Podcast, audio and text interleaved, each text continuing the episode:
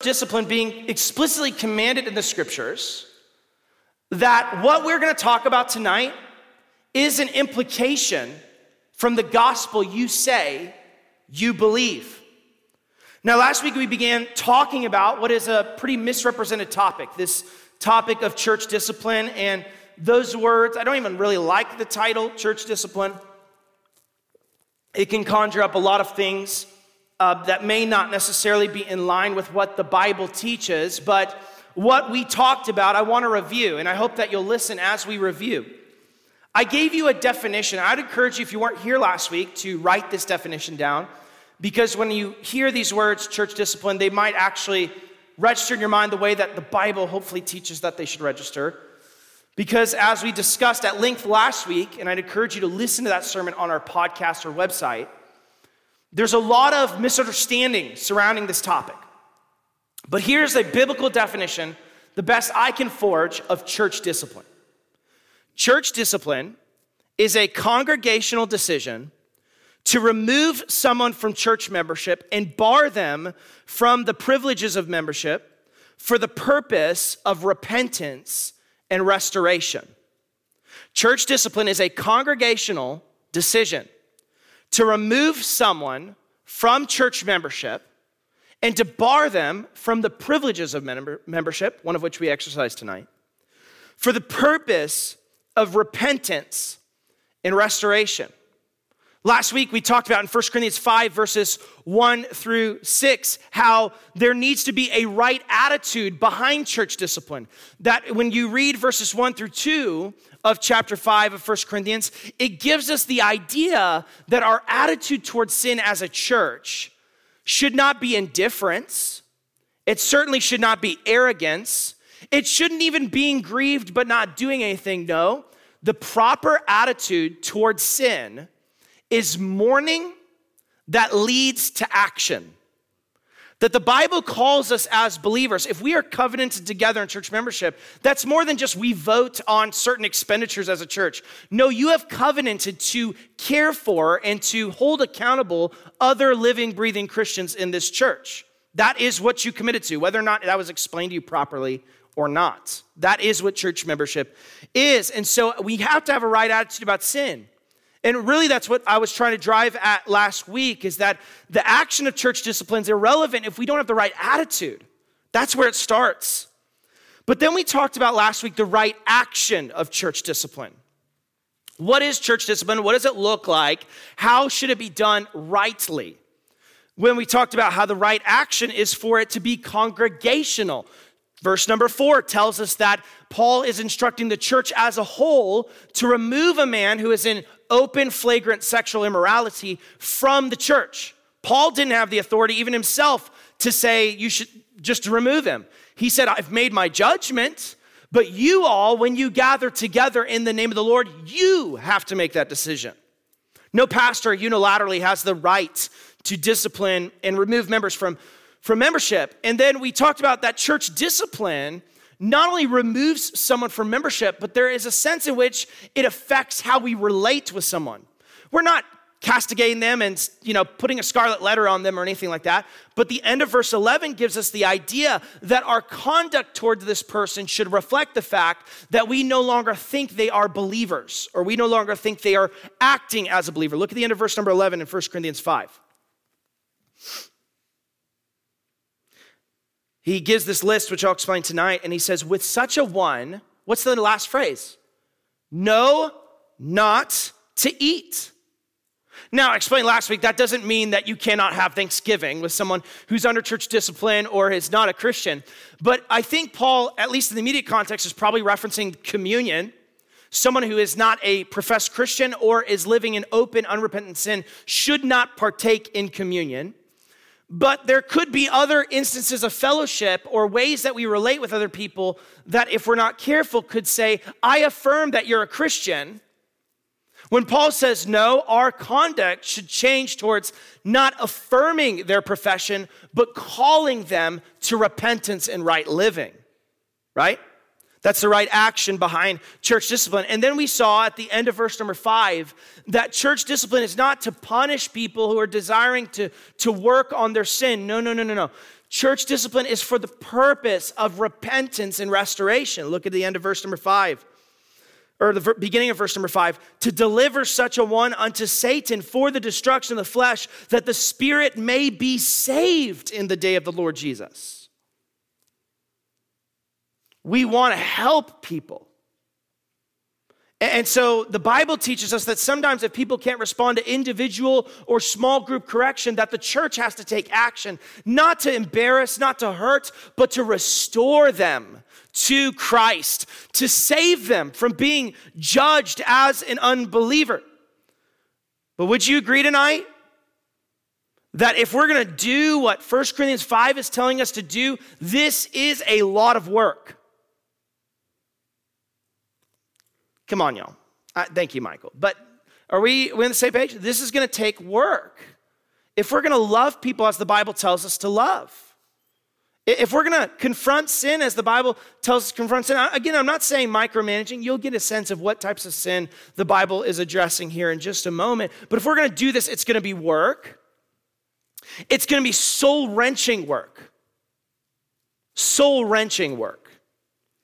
It is emotionally difficult. And that's why, as I talked about last week, many of you probably have been in church for decades and have never seen a church ever remove someone corporately from membership.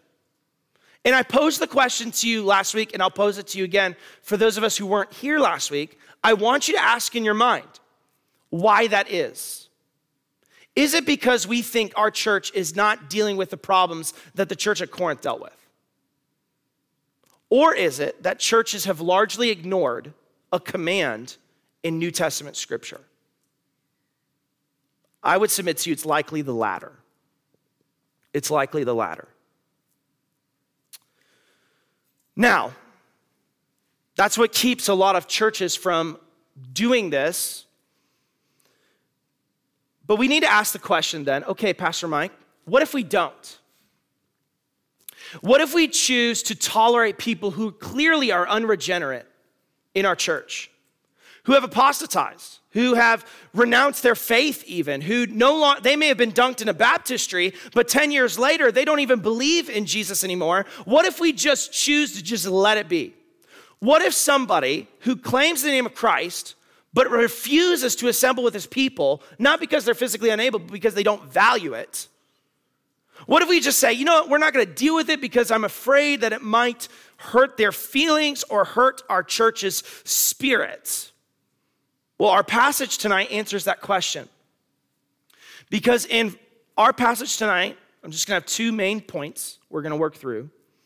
I want you to see the right effect of church discipline, the right effect, and then I want you to see the right candidate for church discipline. Okay? Why do we need to follow this command? What is at stake if we don't? And I, I, want us to see then who should we discipline if that opportunity comes. And I hope it doesn't, but let's be realistic, it will.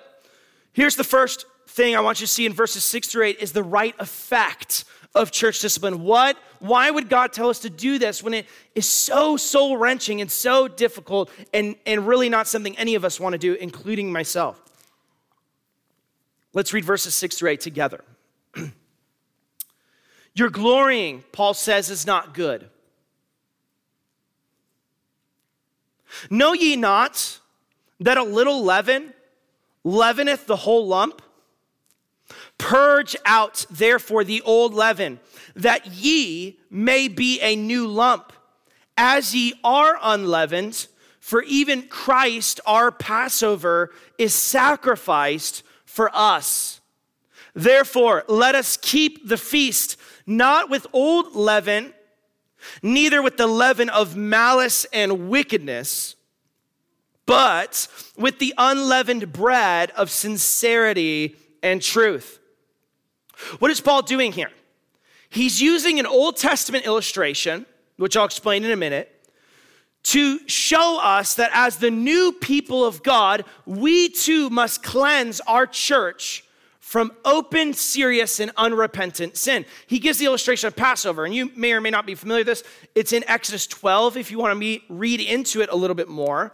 But in Exodus 12, what they would do is they would sacrifice the lamb, put the blood on their doorposts, and because of the blood, what would happen? The death angel would pass over them. They were saved. But accompanying that work of salvation was a picture of cleansing sin. And they were commanded as people to remove all of the leaven from their houses. Now, it's a misnomer to think that leaven always represents sin in the Bible. Actually, several sacrifices were commanded to be given with leaven. So it's not always a bad thing to have leaven. And I don't even think it would be sinful for communion bread to have leaven in it. But nonetheless, the idea here Paul is saying is that in the same way that these people who were cleansed by the blood of the Lamb should purge sin out of their house, He's then applying that to the church, and he's basically saying this You, as a church, are a, a, a house or a new lump of dough. And because you, he says, I think in verse number seven, you are unleavened. You have been purified by Christ. If you are a church, you have already been cleansed from sin. And yet the reality remains that sin can get into the church. And what he says is sin has an effect much like leaven. What do we know about leaven? If you put a little bit, a tiny bit in, what does it do? It spreads, it permeates. What is Paul saying here? That the reason we have to address sin is because a sinful culture, a denial of holiness in the church, has a corrupting effect on the church. That we have to deal with sin because that sin could then hijack the culture of the church and create a culture of tolerating sin in the church. And so, as this, in the same way as this Old Testament household would get all of the leaven out of their house, Paul is saying, hey, you're a new lump of bread. How'd you like that if I complimented you that this morning? Hello, new lump of bread. He says, You need to get out the leaven, or you're going to spoil the work that Christ is doing to purify you from sin. Here's what Paul is saying in this first section of scripture. He's saying that a failure to discipline are you, are you with me? Okay, sorry, Robert. I didn't realize you're helping me out. A failure to discipline unrepentant members will corrupt the culture of the church. Now, we got to listen to this because this is indeed the crux of the issue. Because when it comes to removing people from membership, listen, there has never been a person removed from membership at a church that somebody didn't love, that somebody didn't want to be their friend, that somebody didn't want to hurt their feelings. And listen, you may, you may not believe it. I don't like hurting anybody's feelings. And so, what, what we often do, and I think why a lot of churches, and probably often it falls on the pastor, the reason why they don't remove people from membership who've long since stopped attending God's house, who've long since stopped living publicly for Christ, who in every area, they, they don't even look like a Christian anymore. The reason most people don't remove them from membership is this we don't want to lose them. We don't want to lose their mom or their sister or their daughter or their father who's also a church member. But you know what Paul's saying? In your effort to keep that leaven, you are choosing to lose a culture of holiness. And may I remind you that the very beginning of this letter of 1 Corinthians, look at chapter 1, verse number 2, Paul tells us that as a church, our corporate call from God is a call to be holy together. Look at chapter 1, verse 2. He says, Unto the church of God, which is at Corinth, to them that are sanctified, or we could say, called to be holy in Christ Jesus, called to be saints. We are called to be saints. We're not called to just socialize.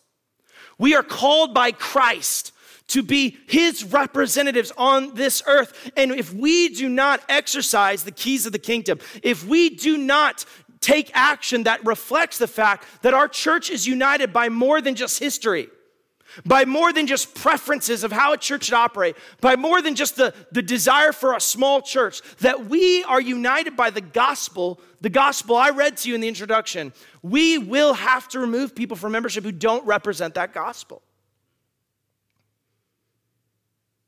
We know that nature itself tells us that a small corruption spreads an influence. right? Take a clean glass of water, drop one droplet of urine. You drinking that? Yeah, exactly right. Ew. That's exactly how Christ feels about a church who refuses to deal with sinful people. And when a church tolerates among its membership somebody who is publicly not representing the Lord, then they are confusing their messaging. They're saying, We preach the gospel, but we actually don't believe it. We don't believe it enough to take any action in effect of this. In fact, their church is giving an illustration of a different gospel than the one Jesus preached. And Paul says this is a serious issue. That's why in verse number six, he says, Your glorying is not good. It's serious. What does God desire? God intends for biblical churches to practice church discipline to maintain a testimony of holiness in their community. But Christians have forgotten this. You know how most Christians will think we'll maintain a testimony of holiness in our community? Not by judging the sins of these people. No, how most Christians think that we'll represent God's holiness to the world is by judging the sins of people outside the church. By Facebook ranting about the sins of organizations outside the church by how we treat people who sin are not who are not church members by making the immoral person who attends church feel like an outsider by making a political statement on the sins of the culture by boycotting a business that may support an immoral agenda. But listen tonight even paul himself says that if that's your view of how to represent god's holiness you are misguided you have directed your focus onto something that is not your job to judge. It is the church's responsibility to judge the sins inside the church. It is God's responsibility to judge the sins outside the church.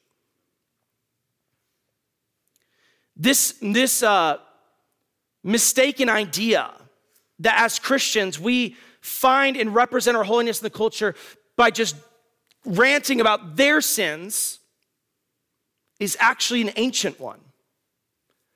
Because even the people Paul's writing to had misunderstood what Paul had previously written to them about dealing with sin. And they had misunderstood it to mean that they should judge and separate from the sins of outsiders rather than insiders. Read verse 9 with me. He says, I wrote unto you in an epistle not to company with fornicators. It's really similar to the idea in verse 11 to not eat with them. So he says in a previous letter, I told you to separate from people who are fornicators, which that's the exact sin that Paul names in verse number one. In fact, it's, it's fornication that was so strange that even the culture looked at it and said, This is weird. And you study Corinth, it's not like these are moral, upright, Bible belt people, you know? And yet there's sin in the church that is so reprehensible, even to a Gentile pagan culture. And he, he clarifies, he says, No, no, no. I didn't tell you to separate, verse 10, yet not altogether the fornicators of this world, or with the covetous or extortioners or with idolaters. You know what he says? Because if you were to separate from the sins of this world, you couldn't live in this world, he says in verse 10. Do you see that? What is Paul saying there? He's saying the church, yes, we should be pure. Yes, we should not live sinfully. But he says, when I was writing to you in that letter, I wasn't telling you to judge them and to separate from them and to resign your business with them because of their immorality. That's not what I was saying. He's saying, No, instead, verse 11, I've written unto you not to keep company of any man that is called what? All right, y'all. I know y'all got your Bibles on your laps. Let's look at verse 12, verse 11. I have written unto you not to keep company if any man that is called a what? A brother be a fornicator. You know what Paul's saying there? That the real issue is not someone who's outside the church, but it's someone who claims the name of Christ who's inside the church and they are living like they're an outsider. He says that's the person that you're supposed to deal with. And, and here's what I think Paul is highlighting that as Christians, our tendency is to get our kicks and to get our self righteous ego boost by dealing with the sins outside the church. And what's so funny to me is so many people are willing to speak about the sins out there, yet they'll tolerate sin in here. They'll post on social media, how dare, you know, this, this agenda pushed by our politicians. Oh, how dare Target, you know. And again, I, I have opinions on all of that stuff. But yet, when there's someone sitting two rows down from them that's living in open sin, that forsakes the assembling of themselves, themselves together, who is a divisive and gossipy person, they don't say a word. You know what Paul's saying? Your focus is off. No, your focus isn't on the sins of them because they don't know any better. But if someone who names the name of Christ is living like they don't have the name of Christ, then that's when it's an issue for the church to deal with. That's why, church family, you're not going to hear me telling you, we need to boycott this business and that business. Now, I personally do to some businesses, but I don't think I have biblical authority to tell you to do it. Because as a church, our statement about sin is not made by what we do with people out there as much as it's made by what we do with people who are in here, who are members of Fellowship Baptist Church. And you can have your own principles. And again, I'm not telling you that you shouldn't boycott and do all those things. That's proven itself to be socially effective. But what Paul is telling us that we are supposed to discipline professed believers in verses 11 through 12. And I want you to write this down. This is, I think, the way to summarize what verses 11 through 12 are talking about. Here's the type of people we discipline and remove from membership people whose sin is outward, serious, and unrepentant. Outward, serious, and unrepentant. Okay? So you might say, Pastor Mike, we all sin. Yes, myself included, by the way. We all sin inwardly and we all sin outwardly, but what Paul names in this list is supposed to give us a framework he is not intending to be exhaustive in verse number 11. Because what you'll find is that there's a very similar list at the end of chapter number six that more specifically addresses homosexuality. And we see other instances in the Bible that give us reason to think that there are other things that we can remove someone from membership, and all of them are handled very individually and with discernment from the Holy Spirit. But what Paul is teaching in verses 11 through 12, he's answering the question that you and I might have is okay, this seems like overkill. I mean, you're, you're on some sort of holy tantrum. Uh, what are we supposed to do as a church? Go like, you know, punch people in the face for their sins, everyone in the church just beat them up from the pulpit? No. Paul tells us, and he answers that question of who who is this person that needs to have their sin addressed in this way? Now, I told you this last week, but it's important for us to recognize that this is not the only passage that talks about this. So we need to put together our understanding of other passages that talk about this. Jesus in Matthew 18, we'll get there in just a few weeks, he also addresses this topic. And he gives us a step by step process that generally we should follow of confronting someone individually, confronting them with more than one person, and then confronting them as a church. Paul seems to, because of the seriousness of the situation, be addressing this situation on step three, maybe because the first two steps had happened, or because this issue was so serious and was damaging the church's credibility so badly, they needed to deal with it now. You can decide yourself, but I would tend to think both are pretty uh, valid ideas. But what we see is that Paul gives us a list of types of people. Now, I want you to think about this. Verse number 11. Are the words that are listed in verse number 11, fornicator, covetous, idolater, railer, drunkard, are those nouns or verbs? A noun is a person, a verb is an action. Nouns are verbs, they're nouns. Now, think of why Paul says that. Because there are people who get drunk. Now, that's a sin, but they're not drunkards. Are we okay? There are people who Oh, let's pick another one. Fornicate, but they're not fornicators. Are we okay? So he's, he's addressing things that seem to be a pattern. Okay? Now, again, it, there's certain types of cases that you have to handle immediately, right? If someone touches a ch- child in our church, we church discipline them like that for the sake of our church's testimony, and then we work to restore them. We don't say, well, he said sorry. No, we recognize there's a long pattern of sin behind that. But the, the general practicing rule is that these are nouns because these are characteristics of this person's life. They have a reputation for this. They are have a pattern of these things. And Paul is giving us a list of different sins. And the best way to summarize them is outward, serious, and unrepentant. Now, listen, I believe just as much as you do that all sin is bad. Fair? All sin is bad. Are we in agreement about that? There's no sin that Jesus is okay with, okay? It's not just these ones that he's mad about. All sin's bad, but not all sin, look at verse number one, can be said this Such fornication is not so much as named among the Gentiles. Not all sin crosses that level, right?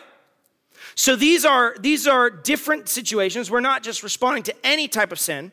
So let me just walk through these terms so you understand them. I know some of you have your First Corinthians scripture journals, and, and we use these words differently sometimes, or we don't use some of these words at all in our day. So I want to kind of update them and define them for you. A fornicator, obviously, that's a broad term for any sexually immoral person. That would include homosexuality, but also include someone who's sleeping around. That would include someone who's cheated on their spouse. That would include someone who's um, addicted to pornography, um, all of that. Covetous, uh, we would probably use the word greedy. And remember the, the framework of outward, right? All of us deal with greed in the hearts. But Paul seems to be addressing greed that was manifest in how they treated people. And we actually find that this lawsuit issue in chapter number six probably is connected to a greed of the heart. They are, they are um, suing or manipulating the poor, lower class people because they're greedy. Okay? Idolater, right? That's someone who worships a different God. And Paul's going to address this in later chapters.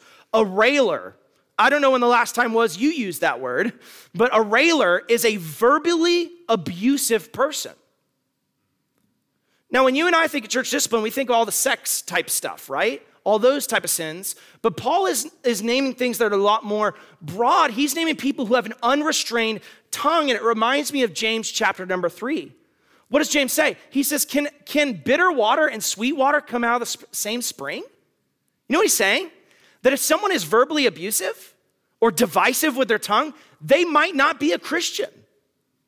And Paul seems to uh, echo that in this idea of a railer. A drunkard, right? That's a person who characteristically gets drunk. An extortioner, that's someone who robs or swindles people. And like I said, this list in verse number 11 is not exhaustive. This isn't like, Pastor, you can only address sins that are here. I think Paul is naming, based on my reading of the letter, things that were happening in the church. There are issues with greed and, and swindling that are going on in the church, as evidenced by chapter number six. There are issues with idol worship in the church, as is evidenced by chapters eight through 10. And, and all these other things are going on.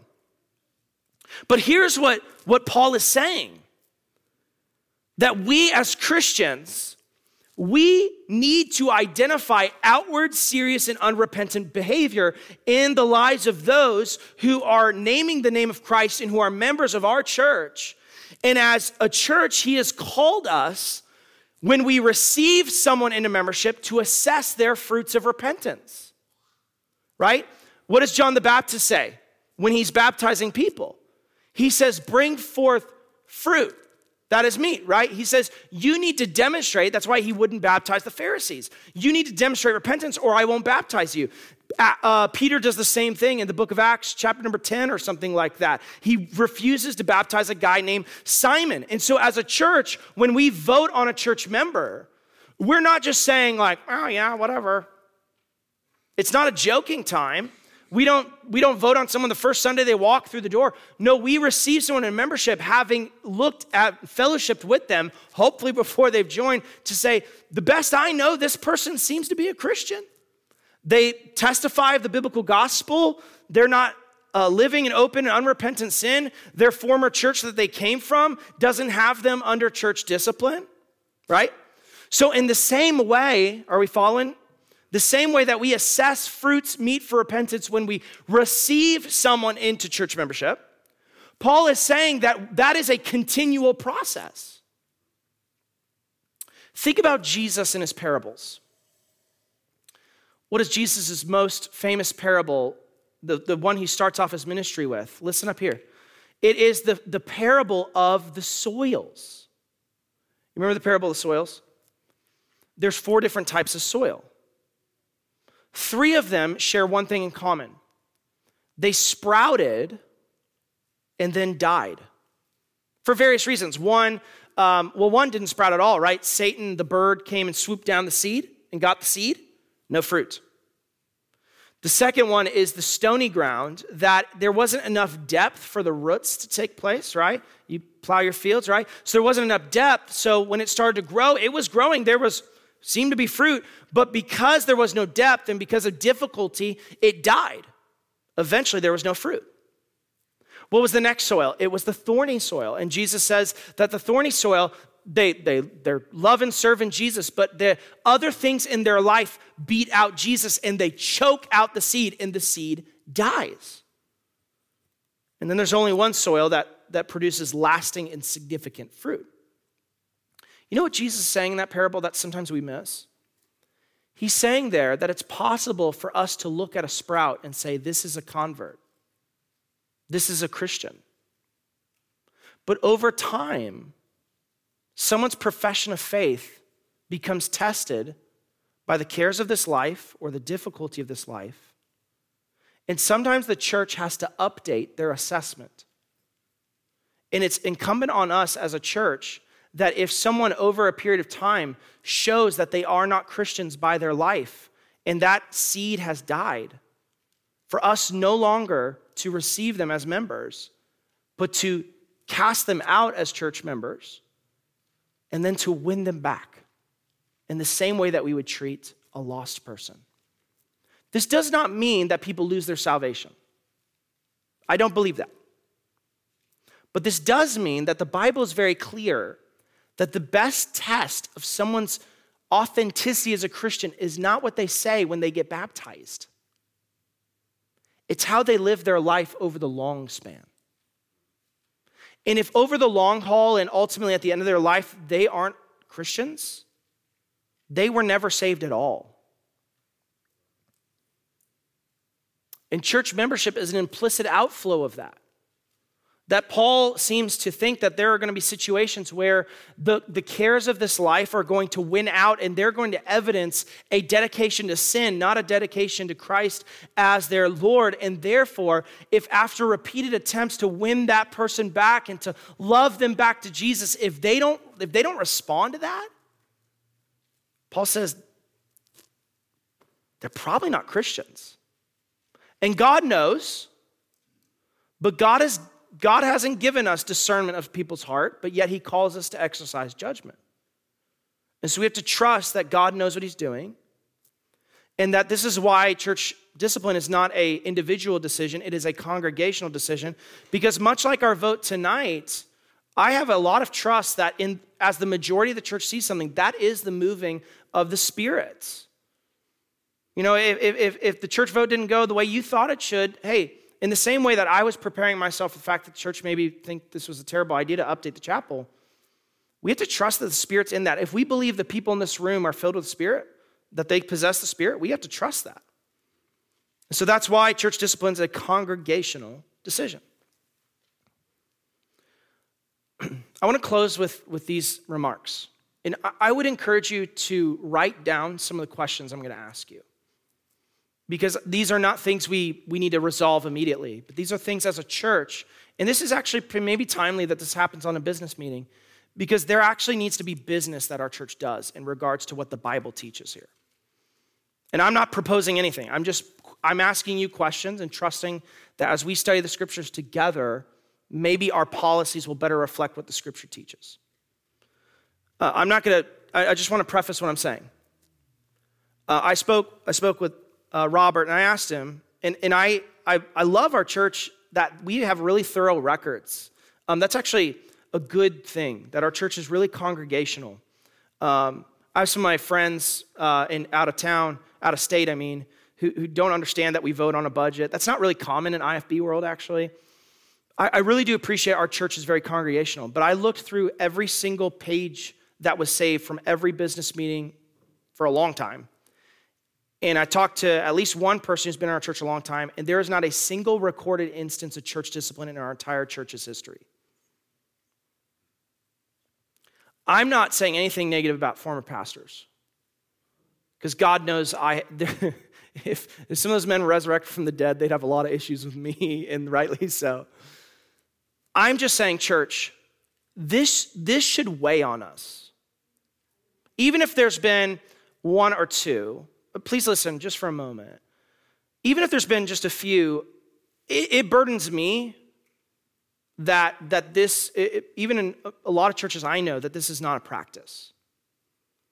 And, and, and, again, you could listen to the first message. I give a, a larger theology of church discipline, seeing all the books of the Bible talk about it. So, what, what I'm, I want to challenge us as a church is to think if this is taught in Scripture, heaven forbid we have to exercise this, but we do need to think through some things and reevaluate maybe if there's policies or even, and more importantly, attitudes that are causing us to be disobedient to Christ in this area. I trust that there has been at least someone in the last decades of church history here that has not looked like a Christian because of outward, serious, and unrepentant behavior. And I, I'm not naive enough to think that won't happen when I'm a pastor. Number one, I want you to ask yourself this question Do you view yourself as accountable to your church family for your testimony for Christ? Do you view yourself that way? Kindly, I, I think the Bible teaches that. And if you're not okay with that, Uh, maybe you've misunderstood what it means to be a Christian. And maybe we need to have a discussion. But that is what this church hopefully will do as we grow in Christ. We will love each other. We're not going to micromanage, but we will care for one another and correct one another when necessary. Do you view it, number two, as your job to encourage others in righteousness and to correct others for unrighteousness? I'm not talking about the old lady who's in everyone's business, who doesn't love other people. That's not what I'm talking about. I'm talking about people you know. All of us probably have close relationships with a third to half of our church at least. I wonder if you've ever noticed things that are concerning to you as a Christian and never said a word about it. Or even encourage someone in the Lord. That's important too. It's not just negative. Number three, uh, this was actually told to me by Robert when I became the pastor, and I haven't done it yet because I feel like we needed to kind of get some other affairs in order.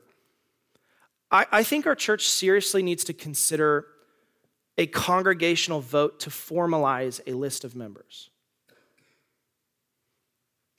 Because if you just go through our minutes and look at all the people who've been received into membership and those who are recorded as transferring out, we probably have hundreds of members in our church. Well, that's not. We're not, we're not holding hundreds of people accountable, some who live in other states. So the best way to do that would be for us to autonomously just, you know, affirm who is Fellowship Baptist Church. Um, and I doubt there'd be many surprises there. But I will tell you, I've been asked on multiple occasions by members of our church, do you have a list of members? And I tell them each time, I think.